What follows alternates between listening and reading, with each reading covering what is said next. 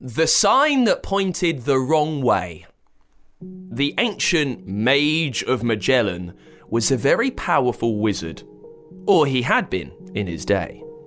Now, at over 400 years old, he wasn't that bothered about fighting dragons or saving realms from invasion, and instead lived in a peaceful cottage, in a peaceful hamlet, by the side of a peaceful babbling brook. He liked to spend his days being peaceful and reading peaceful books quietly and not being bothered. The trouble was that so great were his powers that people would come from far and wide to seek his advice. Queues of acolytes would stretch from his door to the river and beyond, and basically, he never had a moment to himself. One night, it all became far too much. I just want to be left in peace. In a hasty rage, he conjured up the bewitched signpost. Now I'll never be bothered again. Anyone seeking out the Grand Wizard himself would look at the sign and think, oh, how lovely, just a mile to go. But the sign would always point the wrong way. And somehow they'd find themselves going back the way they came or going in a circle and getting very dizzy indeed. So, the Mage of Magellan finally got some peace and quiet and lived out his last days in blissful peace. The trouble was that the signpost kind of began to get a life of its own and started to point the wrong way for everything. The writing on the bewitched sign would change and it would point in different directions depending on who was passing. All sorts of people travelled through the Nexius realm, although they did have something in common.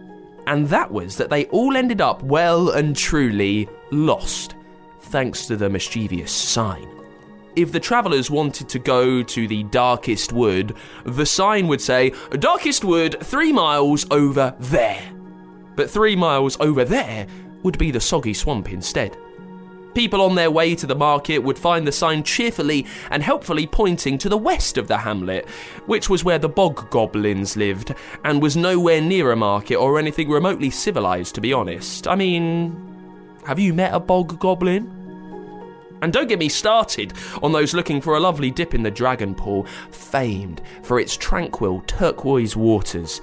They'd follow the naughty sign and end up in, well, Dragon Poo! A stinky, smelly part of the wilds where the dragons lived. Not tranquil at all, and very smelly. Word began to get around that taking any notice of the sign was at best a waste of time, and at worst, dangerous, because bog goblins loved taunting their unexpected visitors with pointy sticks. More serious trouble was brewing in the realm than getting poked with a pointy stick, however.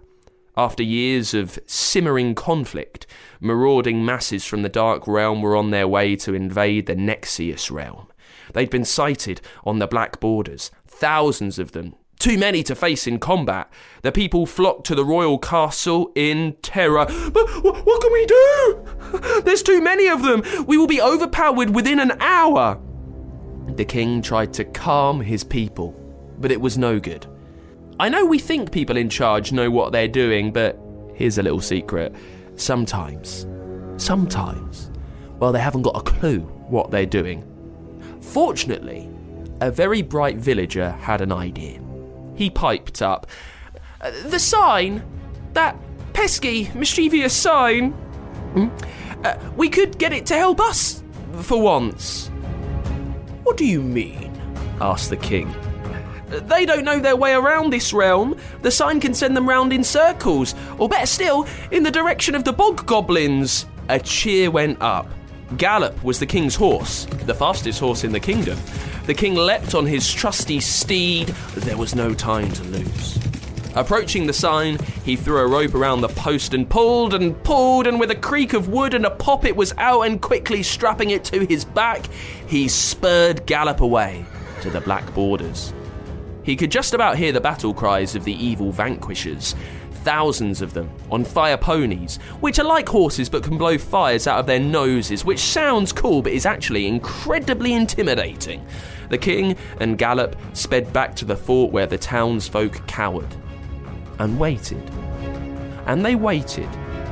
the marauders approached the sign, which was helpfully showing Nexius Realm, three miles that way. We're nearly there. Follow the sign, roared the head vanquisher. And yep, you guessed it. They ended up going around in a circle, puzzled as they ended up back in front of the sign. No, sorry, I must have misread. Now it says Bear South. South, I say! And before they knew it, they were knee deep in, can you guess? Dragon poop. Ugh, yuck.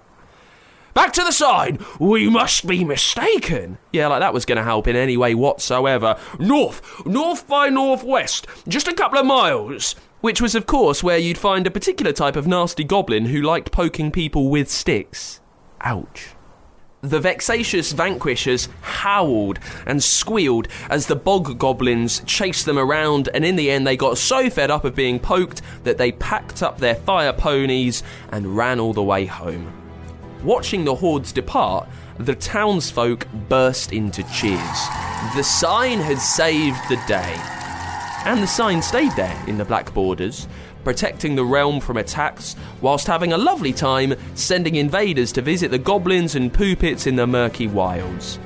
No one missed it much, and in time a new one. An ordinary one was placed to help the travellers find the markets and the tranquil turquoise waters of the dragon pools and all the other nice places where no one would be poking anyone with a pointy stick. And that's the story of the sign that pointed the wrong way. Thank you to Florence, who created the character Gallop the Horse using the StoryQuest character creator. Thank you, Florence, for creating such a helpful, such a brilliant, and such a fast horse that could help save the day. Great story quest teamwork all round. Uh, you can create your own story quest characters on the Fun Kids website. Just get to funkidslive.com slash storyquest and use our special story quest character creator, and your character could appear in someone else's story. And now over to our story master for this week, Penelope.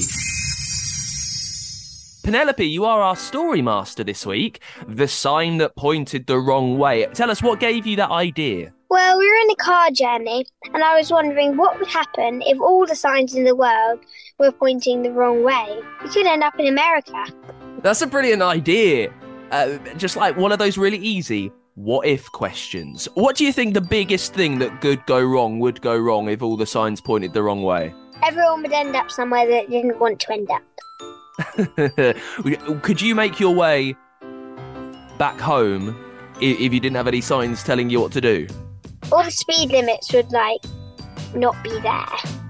So you might go too fast or too slow. I was just thinking of like road signs saying turn left here, turn right there, but you're thinking of all the signs in the world are just gobbledygook. Wow. Um well Penelope, uh, tell us. I we've loved doing your story. Uh, and that's a brilliant idea. What type of books do you like reading? I feel like you get a lot of creative ideas. Mm, quite like like detective books. What are your favourite ones that you remember reading? Dotty Detective. Dotty Detective. Uh, Penelope, I've loved uh, being a part of your story. Thank you so much for being our story master. Thank you. Got an idea for a story? Tell us the title at funkidslive.com forward slash storyquest, and we could bring your story to life. For a new story each week, make sure you hit subscribe or follow so you don't miss a single episode.